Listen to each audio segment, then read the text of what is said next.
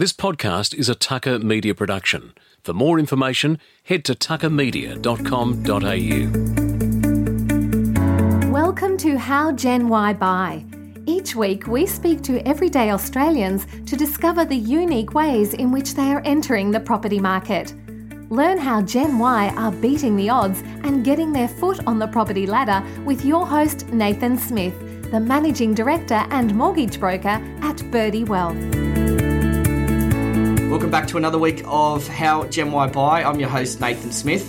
Today in the studio, we're going to do something slightly different. I've actually brought in an industry expert to talk about what they're seeing in the market and how they're seeing Gen Y buying property. Today, I have Luke Williams from iBid Property Buyers Agents. Welcome, Luke. Thanks, Nathan. Thanks for having me. It's uh, really great to be a part of this podcast and shed a bit of light and some information for uh, Gen Y buyers. Being a Gen Y person myself, it's uh, you know, great to be a part of. Now we've uh, we've been speaking back and forth over the last few weeks. We're actually putting a, a seminar together at the moment, um, which probably has already been and gone by the time this goes to air.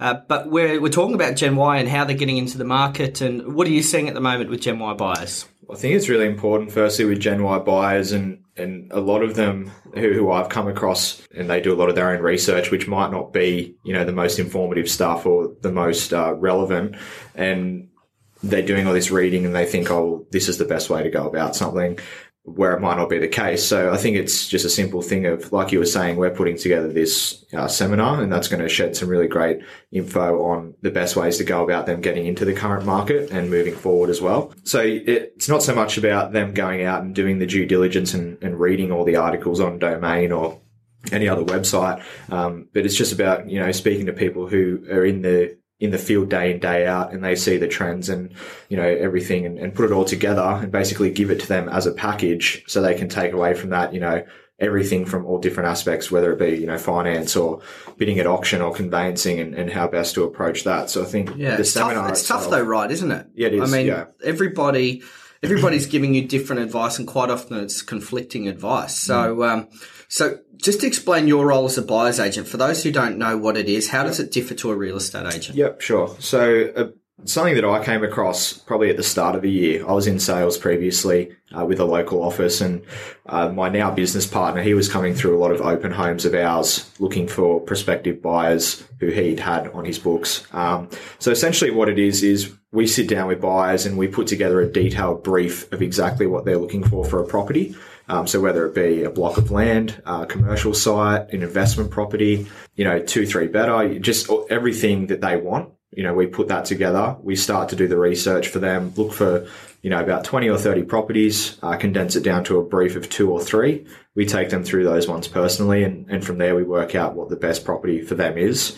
Then moving forward, we go through, you know, the, the, uh, the process of getting the contracts read, you know, if it's a strata plan, um, you know, pest and building inspection, and then we move forward with the negotiations. If it's an auction, you know, we tee up for the auction or try and, um, put a, put an offer in prior and then help them, you know, if they're successful purchasing all the way up until settlement. So it's really just holding their hand through the whole process which have really helped some people because they find it to be quite daunting, especially for Gen Y buyers getting into the market. I guess the the stigma around buyers agents is that it once was sort of a luxury thing to have. Yeah. Where they go, oh well, it's only for people in the higher end of the market. Yeah. I don't find that's the case. I think you know everyone needs help at all levels. Yeah. So well, I mean, I guess I, I, would say you probably need more help when you're buying your first property, right? If I have bought six or seven properties, then um, then you're not going to need that help. Yeah, exactly. You know, you're, you're more of a seasoned buyer, so I think you know it's it's even more imperative, and I think why it's so good for me is being a younger buyer's agent. I can sort of appeal to this Gen Y category, and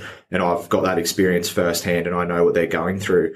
Um, so, so that really helps when I'm chatting with them and, and, you know, it just makes the whole thing very transparent because at the end of the day, I'm just one of them really. You know, I find that to be really helpful. So how did you fall into property and real estate?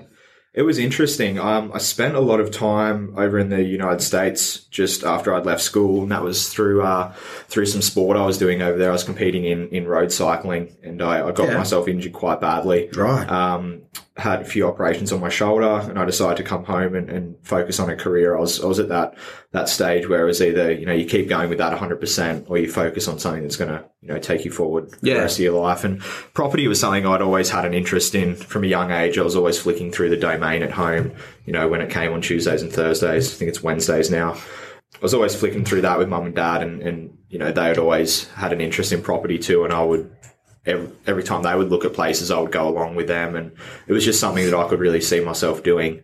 And then when I came home, I, I really put my neck out to get a job in sales and, and that came off eventually. And I really liked the role. Um, it was just a matter of when I met Charlie, who I'm now working with, um, I'd referred to him a few people who I'd known personally and he helped them in a very big way. And um, and he turned around and said, "Well, how would you like to be a part of, of what I'm doing? You know, we're looking to branch out and expand."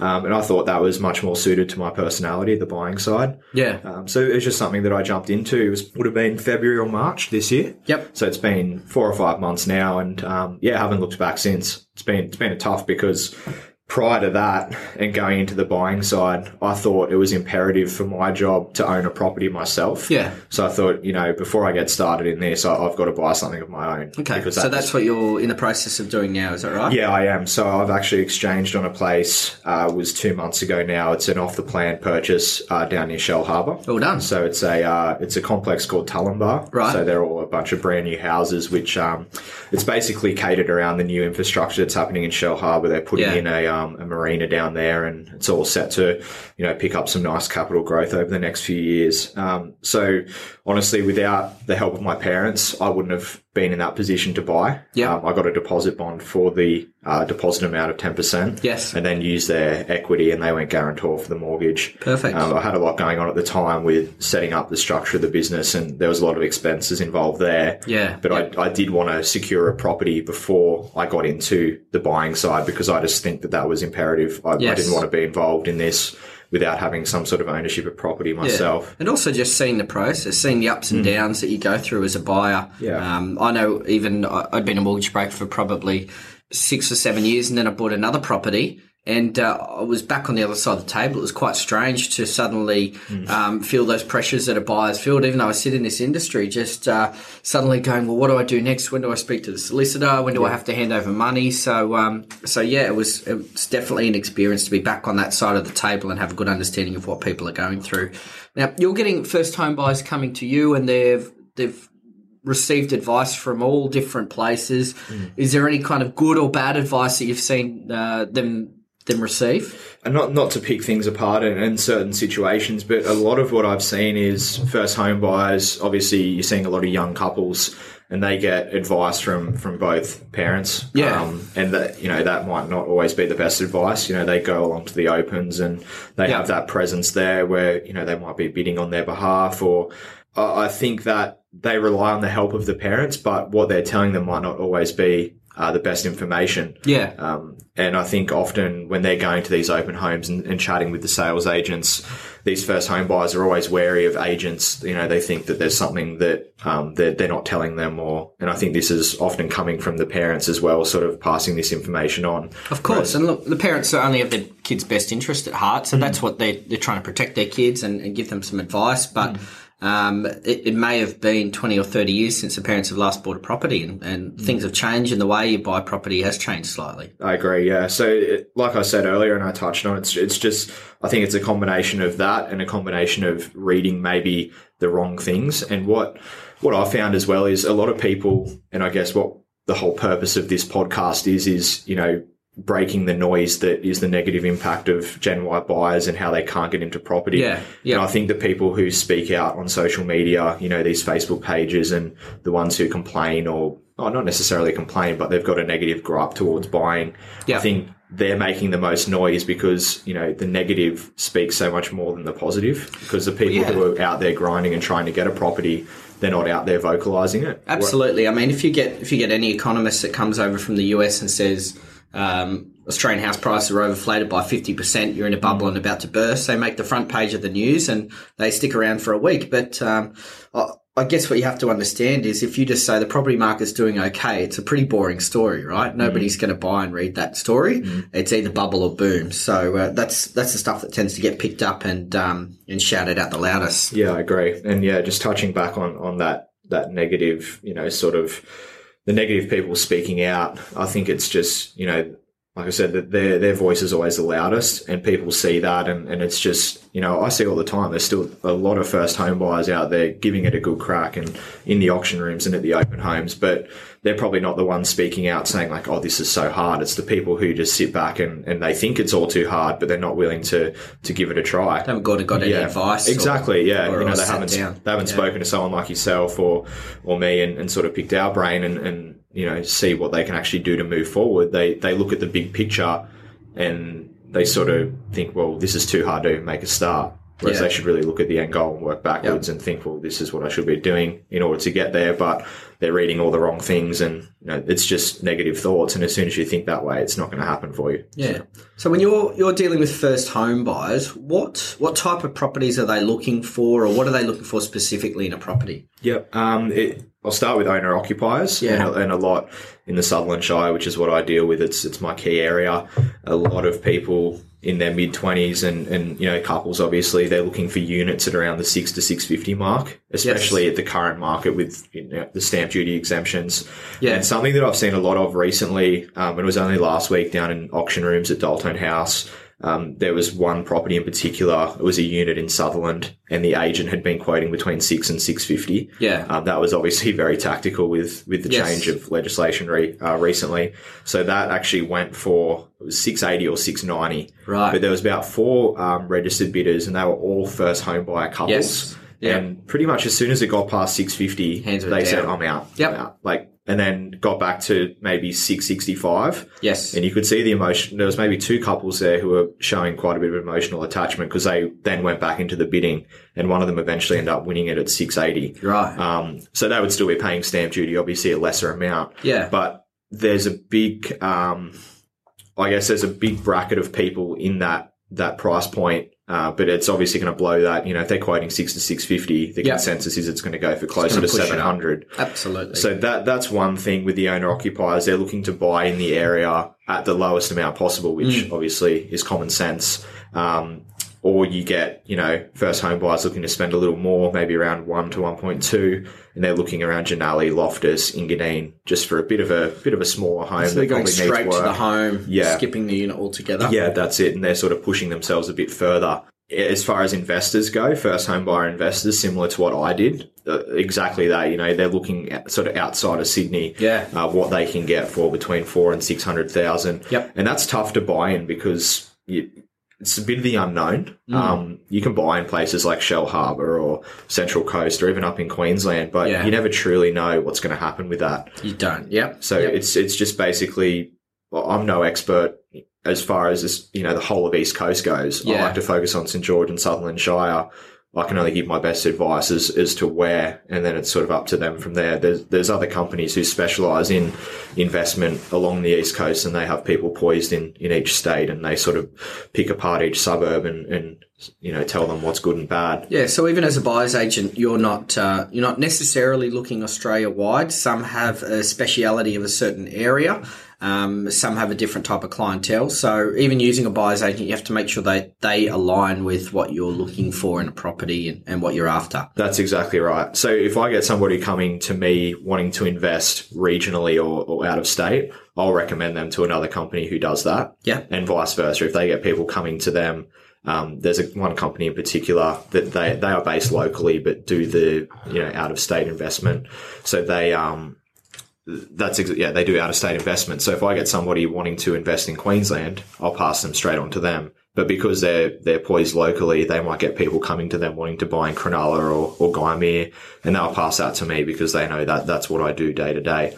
And I wouldn't feel comfortable doing a purchase for somebody in Queensland without knowing the market. So Yeah, I like to keep it quite close to home where um, it's it's in the Sutherland Shire and St George where I can use all my contacts with the agents and whoever it might be to to get the best outcome for the client and, and I just find that works. Yeah, well, again, I work in the industry, and uh, and I've bought property interstate, and I've used buyers agents when I've done it. There's, there's no way you, I would buy a property by myself. Um, I see it almost as um, a form of insurance. They, they have a better understanding of the area and the suburbs and uh, what's out there. Um, How long did it take you? Were you looking before engaging a buyer's agent? Were you looking for a certain amount of time and then you realised, or that was something that was in your mind? Yeah, look, I um, yeah, I, I enjoy property, obviously, as, as most people do within Mm. our industry. So I'd spent uh, probably eighteen months researching Melbourne prior to buying down there. So I'd had a good look in the area, had a really good understanding of the few suburbs that I wanted to buy in, Mm. and I connected with a buyer's agent similar to you who specialised just in those suburbs. So um, she was able to look around the area, locate the property, and, and put a bid in straight away. So uh, yeah, it happened to be that the very first property she found, she said, "This is the one," and uh, she said, "I know it's the first property. I, I know, you know, sometimes the expectation is that you're going to present me with, you know, five or ten properties mm. prior to picking one." This is the one. It's got everything you want. It ticks the boxes. And uh, having already done my research, I was like, "Yep, that's perfect. Let's go straight ahead." So my process was pretty quick in the end. That's awesome, yeah. And sometimes it's not the case of, you know, looking at 20 or 30. You might, you know, sort of luck out and, and within the first five you look at, you might find the one that you're after or it might Yeah. take some people longer. But that's that's the whole reason we're here. You know, we either stick it out until we find the right place or, you know, if we find the one in the first week or two, then, you know, it's meant to be, it's meant to be. That's right. So there's two ways to buy the property. You can buy a property at auction or you can buy a property private treaty. So that's Yep. when it's up for sale. Um, what's the difference between the two and, and how do you how do you work differently when you're dealing with those different types of sales? Yep, that's a good question. Um, so auction probably is the most common method at the moment. I'm finding the reason being is it, it gives the owners of the property the chance to really get that dream result. So if they and, and what I saw on the sales side as well, early in the campaign, I'd say the first two weeks of the property being on the market is when you generally see the strongest interest. You know, Yeah. the, people have seen it on realestate.com. Yep, and, it's at the top of the Facebook page and, still. Yeah, Yeah. people go to the opens and they're enthusiastic about it. And, um, and then by week three and four, it, the numbers really dwindle down and you may be left with three or four really interested parties. And then maybe in the last week of auction, you might find two of those drop off. So Yeah. then you're going to auction with really only two interested parties. Um, so basic, yeah, basically for my job, if, if it's an auction campaign, I'll try and look at it. If I've engaged the client when the property's just gone on the market and we know that this is a great property for them, I'll stick it out for the first few weeks. I'll keep in touch with the agent. I'll see how it's going. I'll try and try and figure out what the intention for the owners is to sell because once you find their motivation to sell, Yeah. the negotiation sort of it's Great follows question, suit. isn't it? Yeah, Yeah, they've so- bought a property elsewhere, or is it Yeah. um, is it a, a separation of family, or are they upgrading, downsizing? Exactly, It, it yeah. certainly affects the way that you can. Yeah. So once once you find their motivation to sell, it makes it a lot easier to figure out their situation.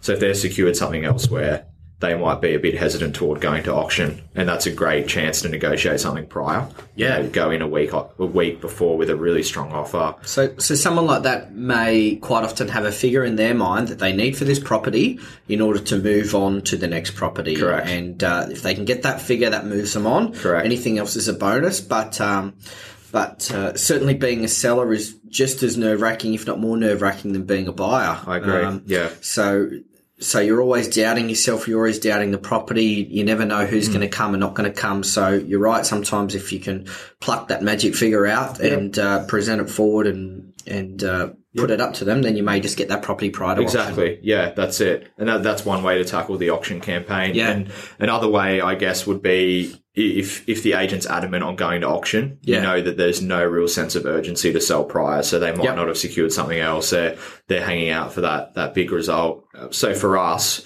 All we can really do in that situation is gear ourselves up best for auction, go on the day, bid strong. We're not there to buy the property for one or two hundred thousand dollars over reserve. Yeah. We're there to get it for the best price. And if we see that the bidding's going really strong, we'll say to our clients, okay, guys, you know, it's in your best interest to probably walk away, you know, to avoid overspending. Yeah. Uh, because at the end of the day, that's our job to give the best advice possible. Yeah. So So it's not getting the property for any price; it's getting the property for the right price or Exactly. for value. Right? Yeah, and going to auction makes it a little bit trickier because there is that that uh, that chance that it is going to get blown out of the water. Yep. Um, so that's yeah. Again, so your role really at the auction is just to strip the emotion out from the buyer, Exactly. and, and come in with more of that level head and say, look, that's what the property is valued at, Mm. um, rather than somebody who's bidding for their own home perhaps may Yep. um, start to think about the how they love the kitchen and where the kids are going to play in the park and the school down the road. exactly right. and uh, and the hand keeps going up and the price keeps going That's up. exactly right. Yep. So we'll we'll have written down on our contract what their their maximum price is. If it exceeds that on auction day, we'll we'll have a chat with them while bidding and say, look, this is where we're at. This is what I think market value is. I think if you go any further, it's probably going to be paying overs. Yep. Happy to let you put one more bid in, but Yes. after that, I'd strongly suggest walking away. Yep. And that way, that gives them the chance to, you know, give it one last crack, but you're not going to spend 50 grand over. Yeah, and I guess with you sitting in the market all day, every day, Mm. you know what is fair value for that property. You're not having, you're not taking a punt at what you think the property is worth. You've got a good understanding from comparable sales in the area, Yeah. what else is selling around, and, and you can give them that good advice. Yeah, that's it. Yeah, and if we're going to an auction, we need to know what everything you know around has sold for. Like you said, those comparable sales, and, and that'll help put together what our opinion of the market value is, and, and you know drawing the line in the sand of whether it's a good buy or, or if it's not, and they should keep looking. So that's for the auction side. Um, I guess private treaty can be a little bit more transparent in the way that you know you quoted a price guide and there's really no end to the campaign un- until they reach a figure that you know is obviously attractive to the owner. So for you know, if you get a unit in Cronulla, for example, and they're quoting 750 to 800, if you go in in the first week and, and offer 775, there might be a good chance they take it, or Yeah. they might try and get a bit more out of you. But again, it's tricky because you know they might have two or three other people and they're trying to get offers out of them, and it almost turns into an auction anyway. Yes. you know, so it, it's it's just a bit more informal. Yeah, yeah. Um, so, so it, again, that's just reading the situation as well, and you know, finding out why it's private treaty. Um, Yeah. I think in this market, like I said, a lot of people are going auction unless sold prior. Yes. So they give it that chance to go to auction. yes. If the agent realizes it's maybe not getting the interest they thought it would initially, they have that opportunity to accept back. an offer before auction. yeah. But if it goes gangbusters, then you know it's obviously going to get a great result for the owner. Yeah. and that's really good for the agent and for the owner, Yeah. obviously. So, yeah. Is there any other tips you've got for first home buyers when they're putting offers forward and bidding on property? Yeah, I, I, my best advice I would give if you if the agent is definitely not set on going to auction. Oh, sorry, definitely set on going to auction. Uh, you want to make sure you go to auction day and be the first person to put the bid in on the day. Okay. And essentially, what that'll do is that'll show that you're very, very keen to bid and almost show a sense of dominance there. Um, come out nice and strong. You don't want to start slow. Oh, you know, you don't want to start small. You, sort of want to read the auctioneer and say if it's a place where they're quoting between 900 and a mil, maybe start the bidding at 920. So Yes. straight away, you're above that mark. If you come in at 850, that you know, people aren't going to take that seriously. Yes. So if you come in with an offer like 920 and then somebody else chimes in with 930, you hit back straight away at 940. Yes. Um, so that way you're, you know, you just keep firing and then Yes. that gives off the intention, oh, that gives off the impression that, you know, there's basically no end to your bidding. Yes. Know, the other parties just think, well, these people aren't going to stop. yes. So strong, quick bidding is Yeah. what you would generally do. Is Yeah, yeah, is, uh, and, and I see much of the opposite with first home buyers. There's a lot of hesitation there. Um, there's hesitation to put the arm up initially because they think, well, no one else is putting our hand up. Why should we? yeah. I, yeah. I think it's much the opposite. I think you should be dominant and be confident. Yeah. And that's where a lot of them get it wrong.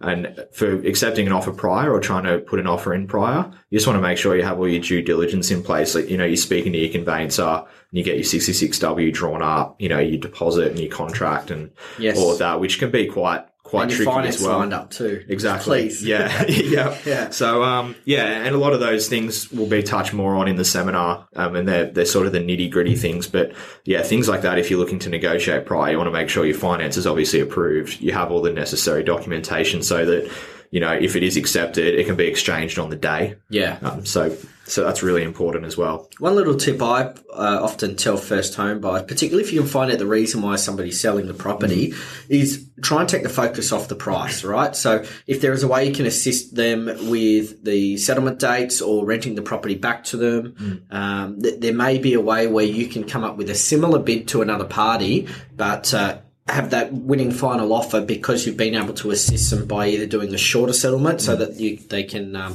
get the funds for the property early, Yeah. or you do a longer settlement and you can leave them in the property and allow them to stay on while they look for the next place. That's exactly right. So if you can come in at a similar price, but give them something that makes it feel like a win, that's obviously Yeah. going to be Yeah. very well geared to you know accepting your offer. Yeah. So if you know, for if we have a client we're working with together, if we find out the owner of the property they want has purchased elsewhere, you know, our clients are in real no rush or you know no uh, no time to settle. We can say, well, we're happy to meet your your date of settlement Yes. at the figure of X amount yes. and that will probably you know be better off cash wise for our client. Yep. And you know it's really no issue for settlement date for them either. So it's made the owner feel like they've won in the sense they're settling on the same day that they've bought their other place. Yeah. And we've won because we've got it for a great price. Absolutely. So, yeah, that's a great tip. Um, Luke, thanks very much for coming in today. Um, there's been some great tips and information. I'm sure some people have got some things out of it today.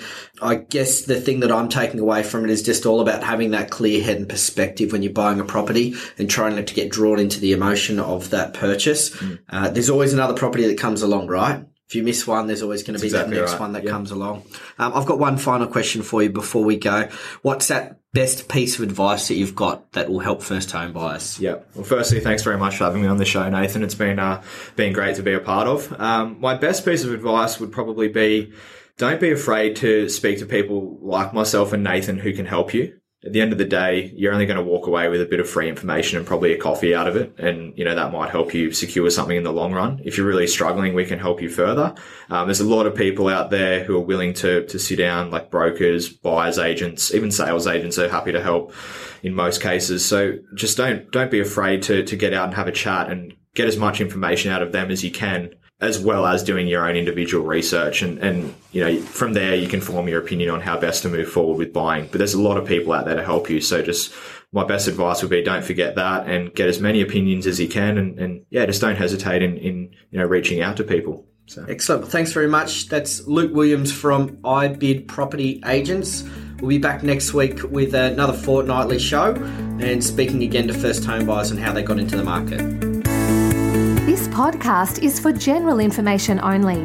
It contains brief comments not intended to be the basis for decision making, nor to be taken as a substitute for specific advice.